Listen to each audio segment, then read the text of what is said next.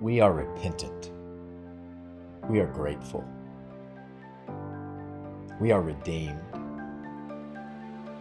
We are prayerful. We are First Baptist Church. Good morning, Logos family. It's Danny here once again in my living room uh, with you. So, whether you're in the space at 4th Street or at home, it is good to be with you today. Um, just by way of update, last week I tested positive for COVID. At that point, I had had zero symptoms. I have since manifested a few symptoms. I get tired pretty quickly, so if I start dozing off, uh, forgive me for that. Um, but also, I have lost my ability to smell and my taste has been blunted, which is not really that cool. But uh, hopeful and praying that my symptoms stay very mild and so that I and my family can get better soon so we can get back to some sense of normal rhythms, whatever that means during this season. But it is good to be together for worship. If you're new with us today, again, I'm Danny, one of the pastors here at First Baptist. We're glad that you're with us too.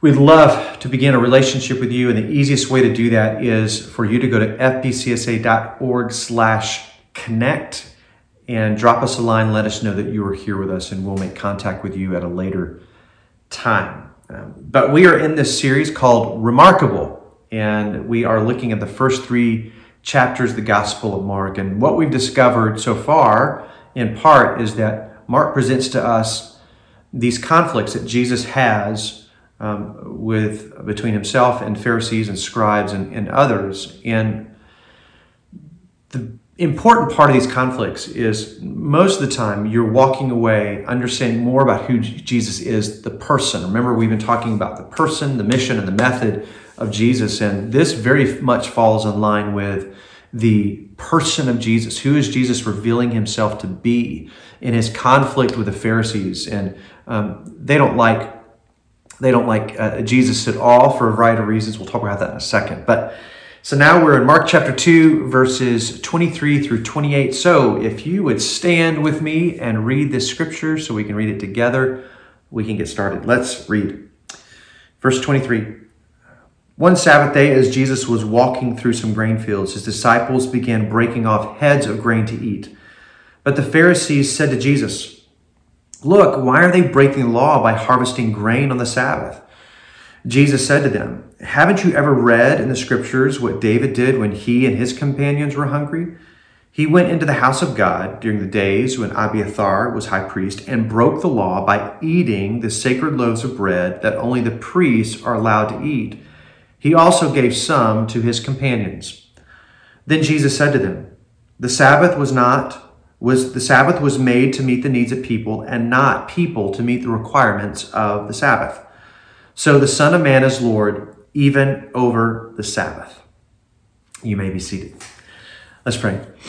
Father, Lord, bless the reading of your word. Um, help us to listen and to be changed by it. Help us to apply it to our life. In Jesus' name we pray, and all God's people said, Amen.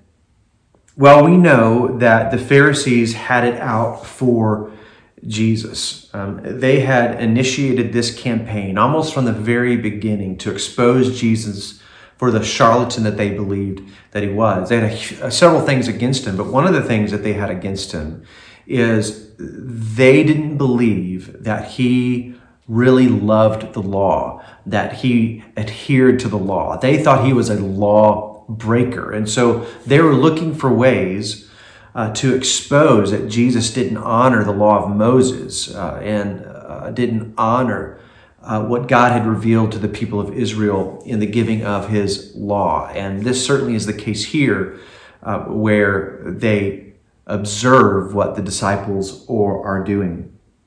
And so, in their efforts to expose Jesus, they're following them around, scrutinizing everything that they're doing, looking for their opportunity to say, aha, look, you're a lawbreaker. You don't adhere to the law of Moses.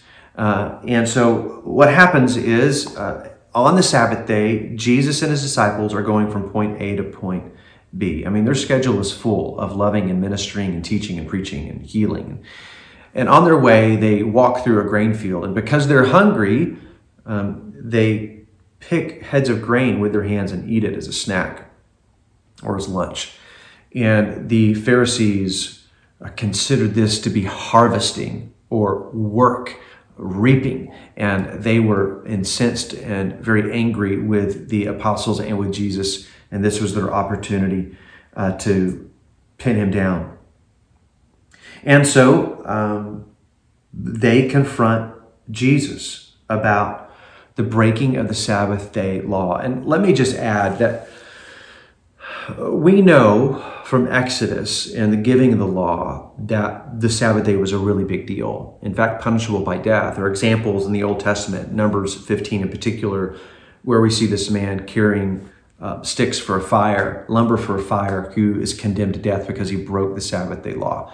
Um, by no means is Jesus minimizing uh, the significance of Sabbath. We know it's a big deal and it's serious business, and certainly it was for the Pharisees.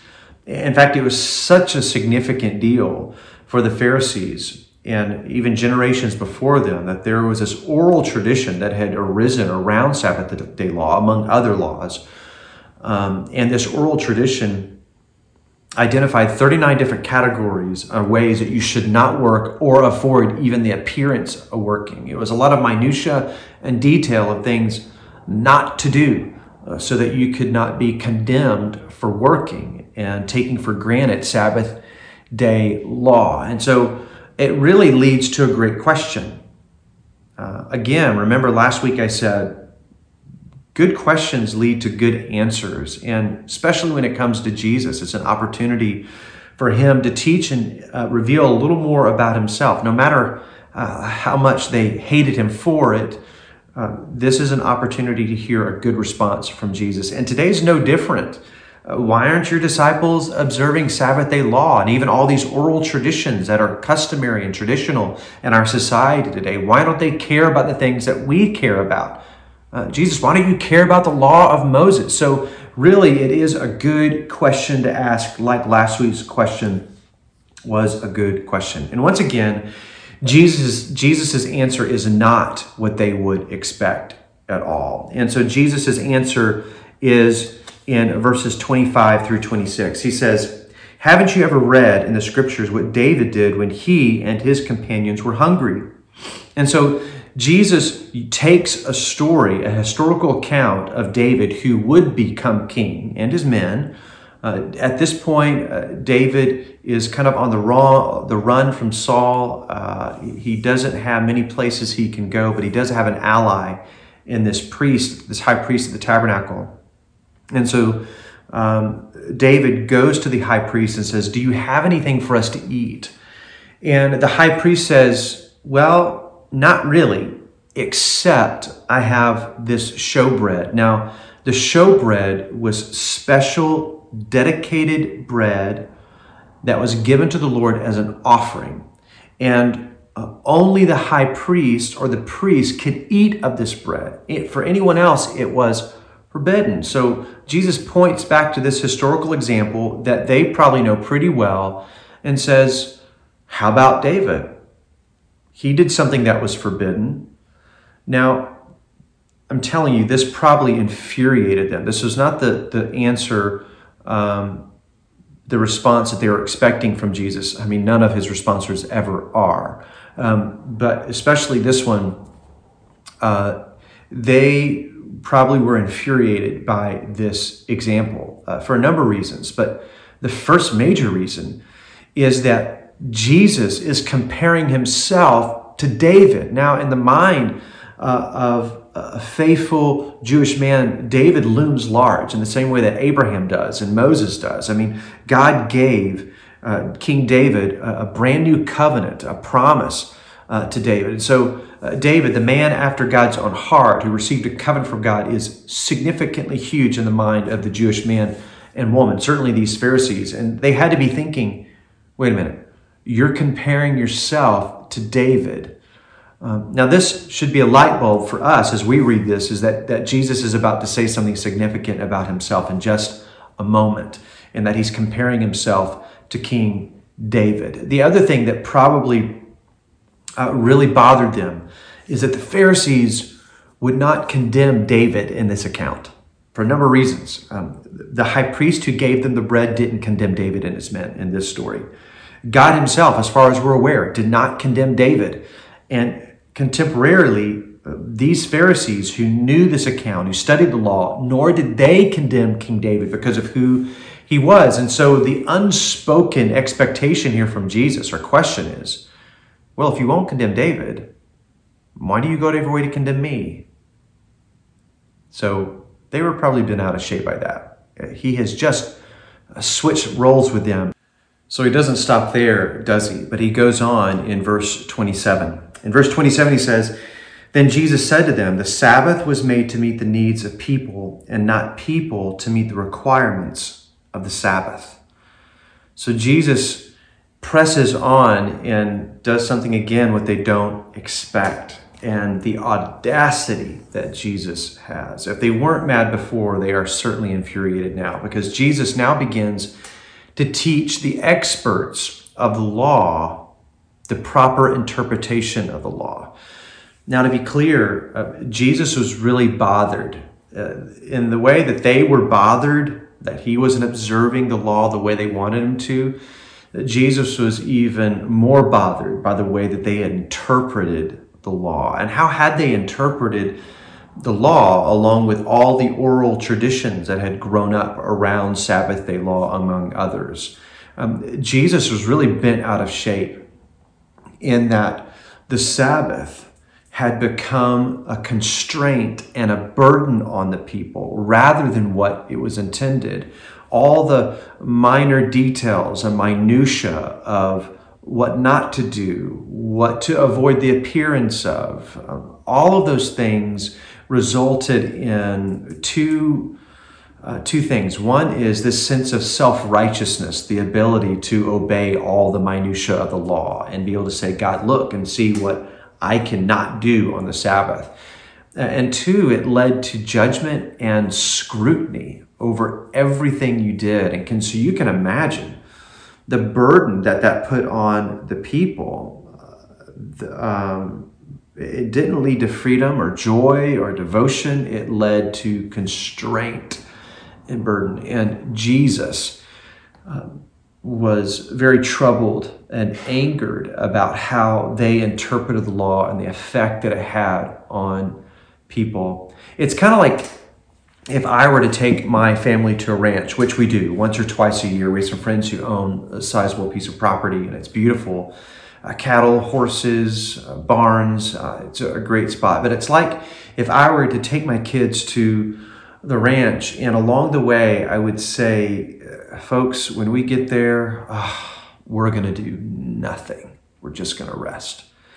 And then we get to the ranch, and the managers of the ranch, knowing the uh, the, the vision I had for our time there to do nothing, they would interpret that and say, well, okay, um, we're going to help you do nothing. So, what you can do is that you can sit on the porch in a chair and you can go to your room. Those are the two things you can do. You can go to your room to the chair.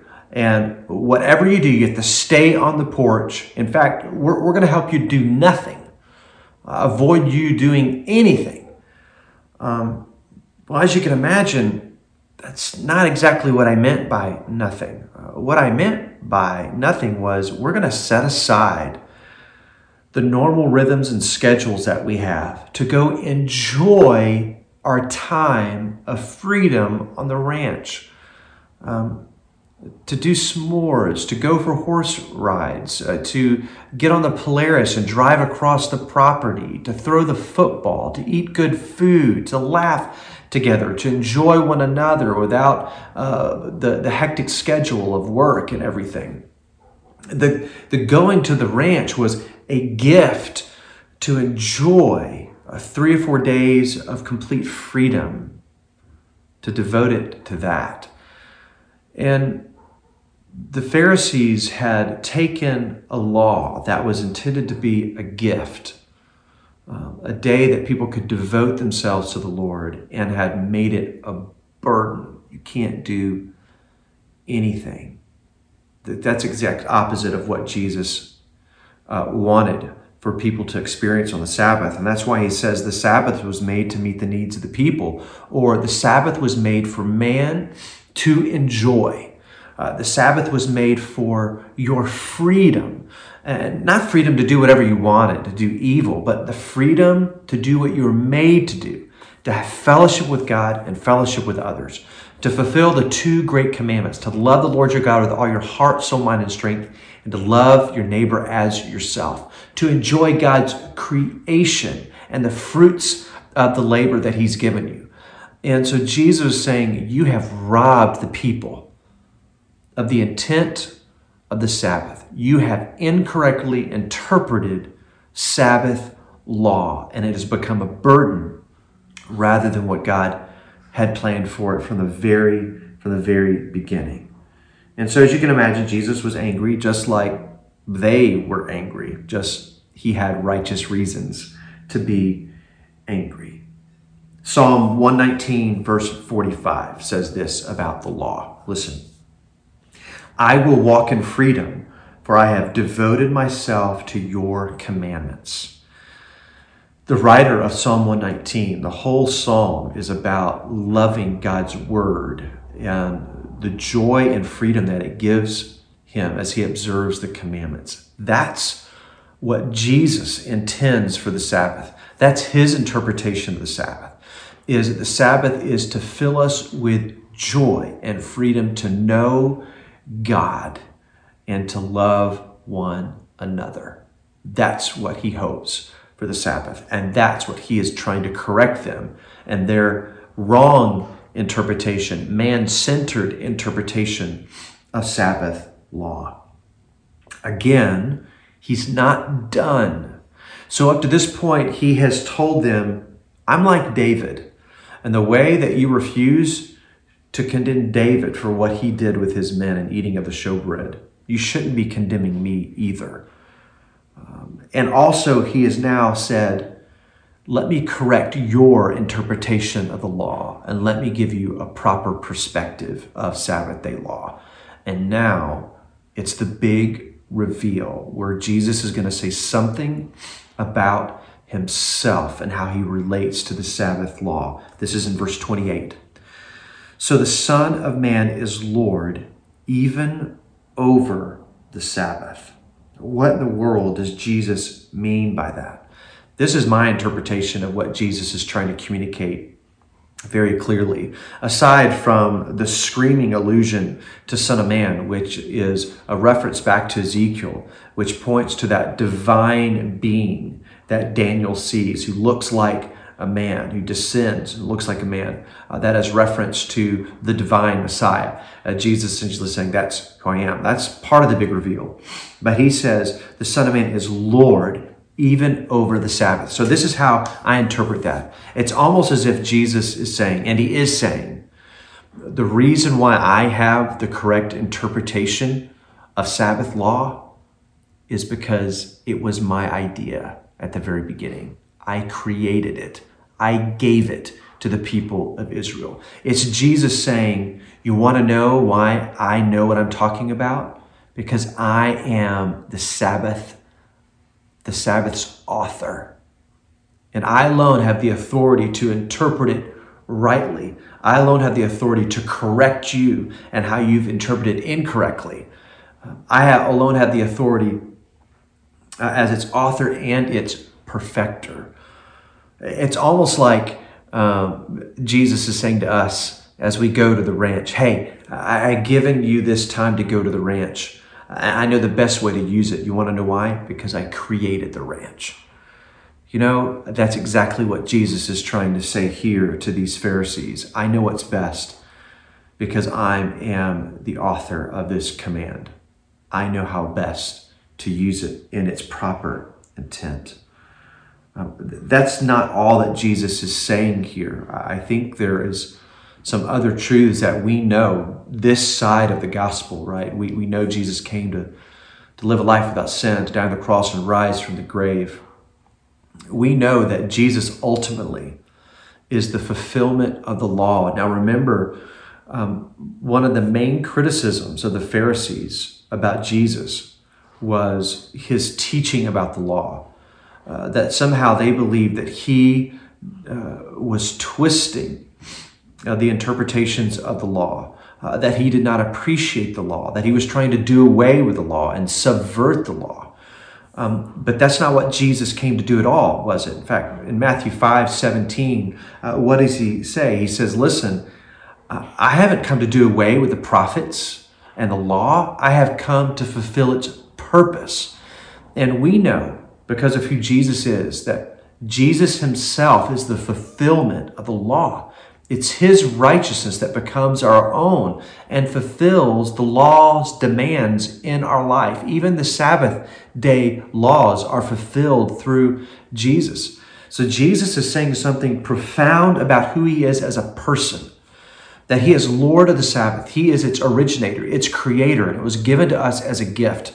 And not only is he the giver, the author of the Sabbath, but he also is the fulfillment of the Sabbath. That's what he means by being Lord over the Sabbath. I have the authority to properly interpret it, and I alone will fulfill the demands of the Sabbath law in the lives of those who love me, follow me, uh, and put their faith in me. Wow. That's significant. That's significant. And the Pharisees hated him for it all the more. Uh, they were bothered uh, by the fact that he would compare himself to David. Uh, they were bothered by the fact that they that he would correct them in their interpretation of the law, and they are incensed that now he is making the claim that he is the Son of Man who is Lord over the Sabbath. And so this has important ramifications for us. If you're a follower of Jesus, it just reminds us that we can't make Jesus small in our life. He can't be little. Uh, Jesus has to loom large. And, and so it begs questions for us. And the things that we do, are we making much of Jesus or more of what we do for ourselves? Uh, are we leading other people to make much of Jesus, to know him, to devote themselves to him? Or are we creating burdens for people uh, oh, you've got to do this, you've got to do that if you want to be a good Christian. Uh, ultimately, what makes us a good Christian is our faith and pursuit of Jesus and looking to Him for our righteousness. And I hope that's true of you and true of me. Let us make much of Jesus together. In the same way that Jesus made much of himself, uh, let's devote ourselves to him in every way. May we love him with all our heart, soul, mind, and strength, and love our neighbor as ourselves, and may we lead others to do the same. Let's pray. Father, thank you so much for uh, this conflict between the Pharisees and Jesus, where Jesus reveals more of who he is as a person. Help us to see that savor that about Jesus. Lord, may he be big in our life. May we not minimize him, uh, but may we love him and make much of him in our life. Forgive us when we don't. In Jesus' name we pray. And all God's people said, Amen. Our expectation is that you respond to God. You might need to uh, repent and ask God to forgive you where you've made Jesus small, where you've elevated your own good deeds, your own self righteousness above Him. Let me encourage you to not just repent, but return to Jesus. Um, love Him, put your faith in Him. May He be the fulfillment of His of the law in your life uh, as you walk with Him. And church family, uh, may we consistently point people to Jesus rather than the things we can accomplish for ourselves. Uh, let's be faithful to point people to Him. You respond as we worship.